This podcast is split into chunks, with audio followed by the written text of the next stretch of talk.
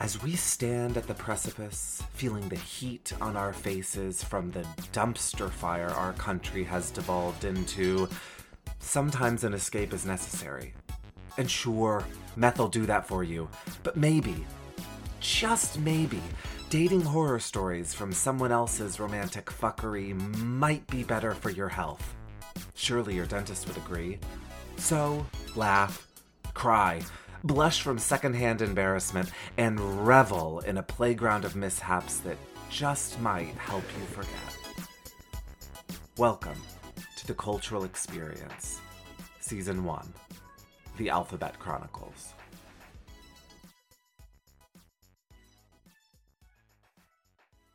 N is for Nowheresville.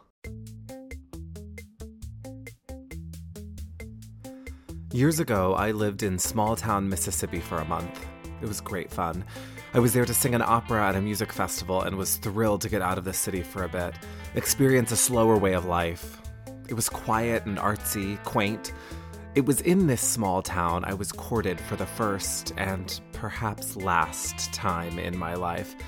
I can't say I didn't love it, but it's behavior that would only stand in small towns with deep ties to the past. Towns that feel like you're stepping back in time the minute you cross their borders. That's Nowheresville. As if being courted wasn't enough of a curveball in today's sup culture, meeting a man in a small town was an even bigger gag. It's not that the town was, you know, devoid of culture, and sure, gays happen everywhere, but this was a small town even by Southern standards. Because of this, I'd all but resigned myself to a sexless stay before I met him. But luckily, my lonely nights of masturbation were short lived as he found me my first week there. I was with a group of friends visiting the only trendy coffee shop within God knows how many miles.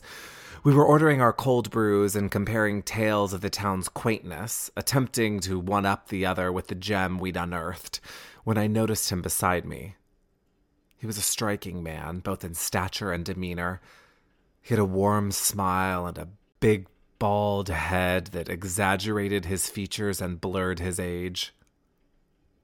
Hello. He had a slight southern accent, a coloring which flirted with mystery but avoided the ignorance often misassociated with such a drawl. It was sexy. Hi there. You in town for the festival? Yes, how did you know? I'm the mayor. If you lived here, trust me, I would know. Oh? You know all your citizens? The cute ones, yes. Hold the phone. Gay mayor? Sign me up. I was ready to be a mayoress. Ready. I blushed. I, uh, here, take my number. I, I'd love to be your tour guide. Then his massive hands reached across the bar and took my phone, pointing the black locked screen at me with a raised eyebrow. I met his eyes and, without breaking them, unlocked my phone. He slowly withdrew his gaze, leaving a residue that left me drenched. He handed the phone back to me with his name and phone number entered as a new contact. I thought about texting him, but decided against it. I wanted to hold on to any power I still had. I could tell I wouldn't have it for much longer. So I smiled. Thank you. Grabbed my cold brew and ushered the troops back to the car. The car ride had everyone all a Twitter, begging for details. I played coy but ended up giving them all the information I had, which was not much. Everyone had an opinion on what I should do next. Text him now. If you text him right now, I will never speak to you again. Don't be desperate. I decided to hold off. I'd wait until the end of the day when I was sitting in my hotel room, making him wonder if he'd put his number in wrong or if I was just never going to text. I rarely have the confidence to play this game, and since I knew it was a drought of faggotry down here, why not play? It was around 11 when I finally collapsed into bed and started scrolling through various apps as a way to wind down. I'd been so busy I'd forgotten about meeting the mayor earlier that day, which proves just how exhausted I was. I opened my contacts and found his name. I closed my eyes for a second to see if I could conjure up what he looked like, to see if he was as cute as I remembered. I think he was. Hello there. Within seconds. Why, hello. How was your day? It was fantastic. I, I met a very attractive man this morning. Winky face. Weird. So did I. Crazy, right? So, uh, do you think you're going to see him again? Uh, I think if he asks me out, I'd be open to a dinner. He took the bait. Well, what are your plans for tomorrow? Uh, I'm thinking I'm going to be at dinner with you. Perfect. I'll pick you up at seven. I was intrigued by his confidence.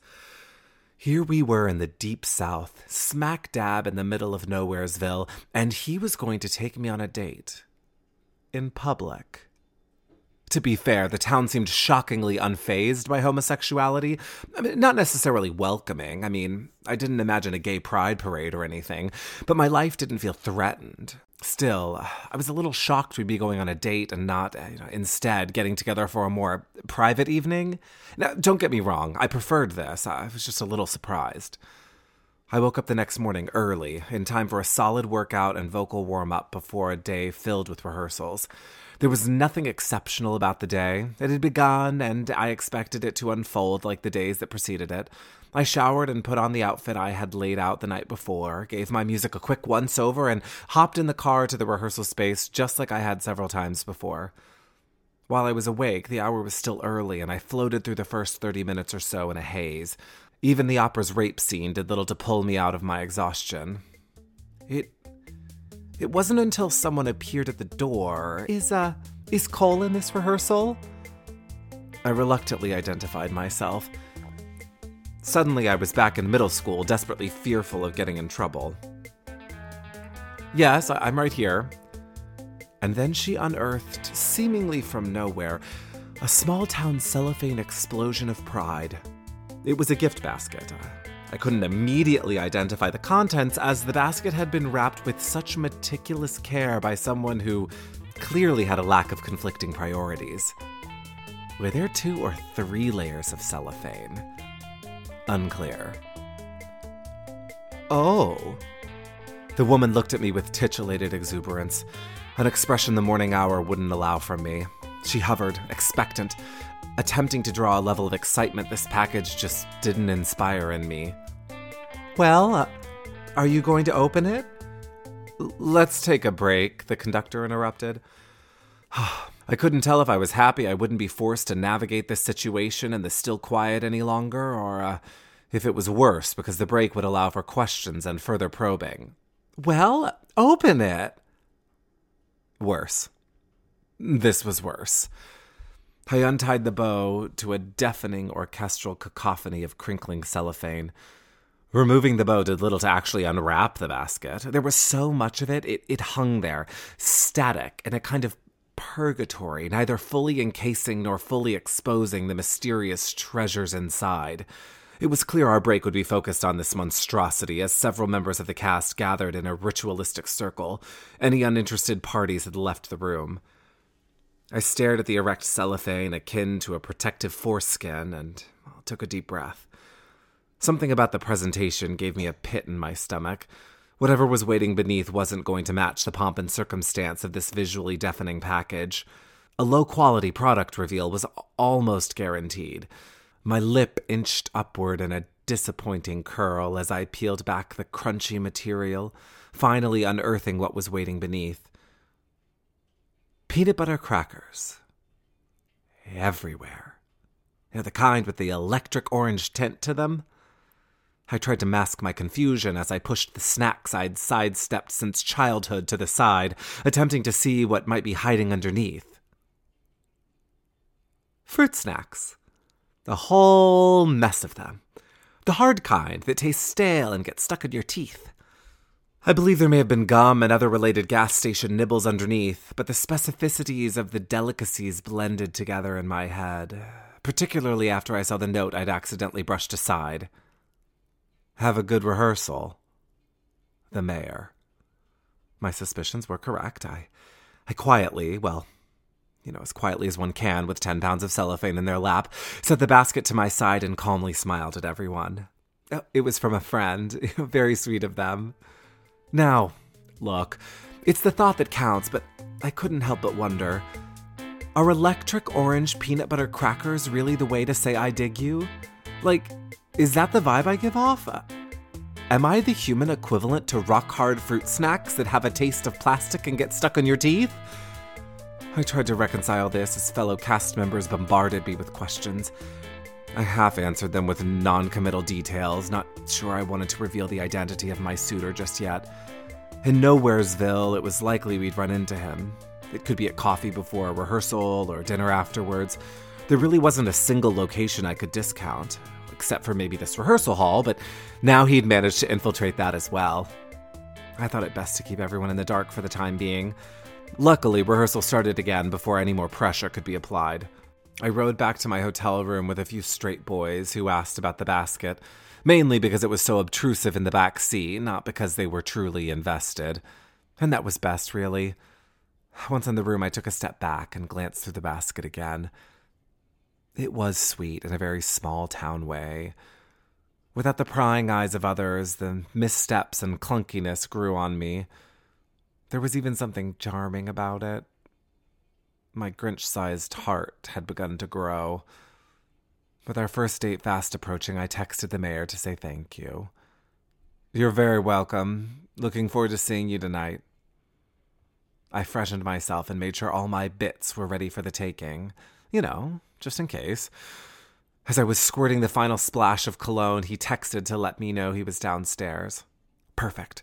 I grabbed my wallet and chapstick, making my way to the elevator and down to the parking lot within minutes.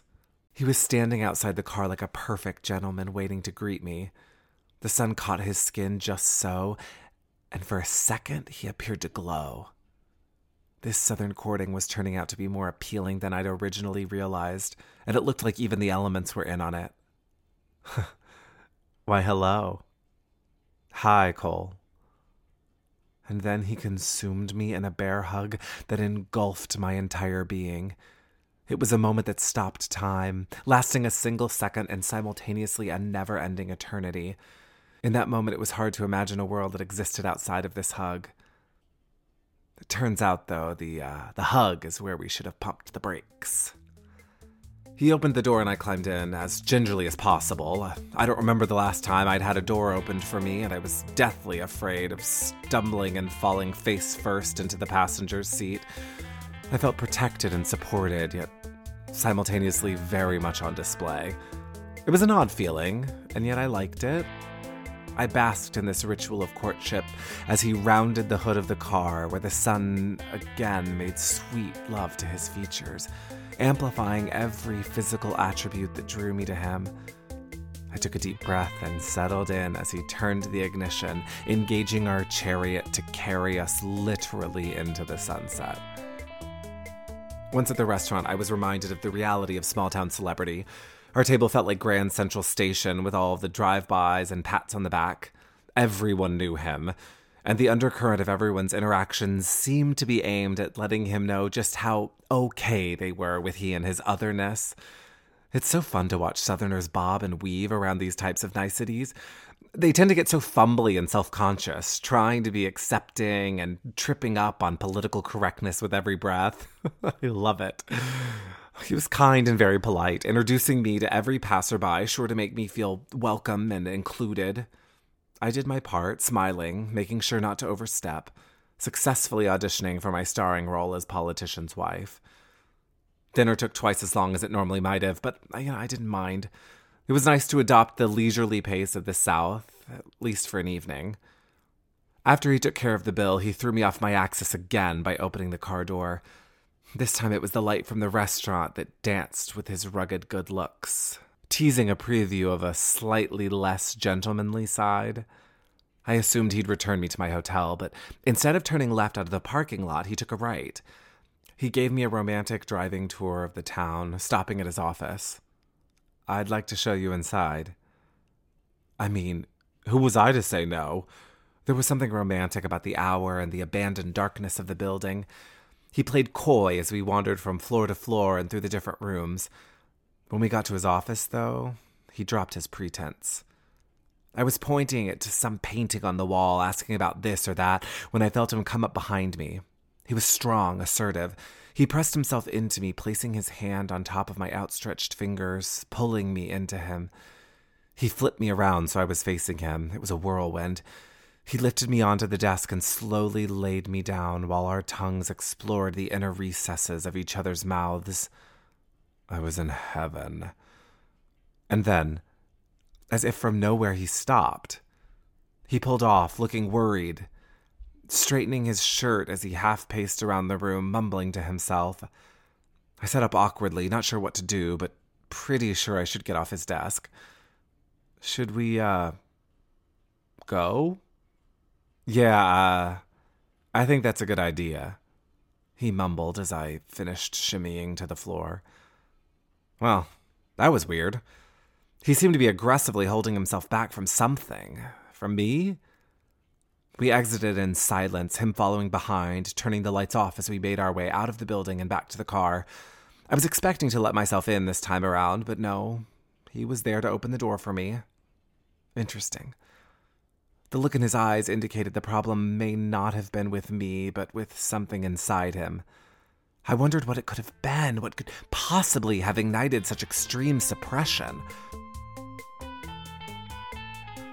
Next thing I knew, we were back at my hotel. We'd been silent the entire ride. The only real activity were the thoughts endlessly rattling around in my brain. He pulled into a parking spot and turned off the engine. He looked at me for a split second, then moved on me, devouring my face, amping up our makeout session infinitely from the kissing in his office. Only in that moment did I see how childishly mild it had been. I let him take complete control and create an environment of reckless abandon. At one point, I pulled back for air, expecting to see him staring at me longingly, and, and that's when I saw it. The light no longer made love to his features. Instead, it highlighted all of the violent edges and harsh angles, exposing why he pulled away at his office. The fiery, harried look in his eyes engulfed his being. Something had shifted. Was this what he was trying to repress in his office? A pit in my stomach grew so large I thought it would swallow me up. This man could hurt me. Would hurt me? Like, like badly. Like, no life left in my body hurt me. Now, not intentionally, but there was something so Lennie from Of Mice and Men in his eyes, and I was that rabbit. I knew I had to remove myself. I knew if we kept going, there was a large likelihood someone would find my lifeless body floating down the river. He would have felt so badly about it. He probably would have cried. I'm almost sure of it, but but those tears would have done nothing for me as I floated south, my body waving goodbye to Nowheresville. I'll never know for sure what might have happened. For once, I was able to put logic ahead of passion as I quietly kissed him and thanked him for a lovely evening. He seemed confused, but not. I think he felt this demon lurking just under the surface, frightened and unsure of when he might be consumed. I only saw him a few times the rest of my stay. I was sure to be cordial, but kept my distance. It was important I preserved the memory of my peanut butter cracker king of Mississippi. Our night of courtship deserved that.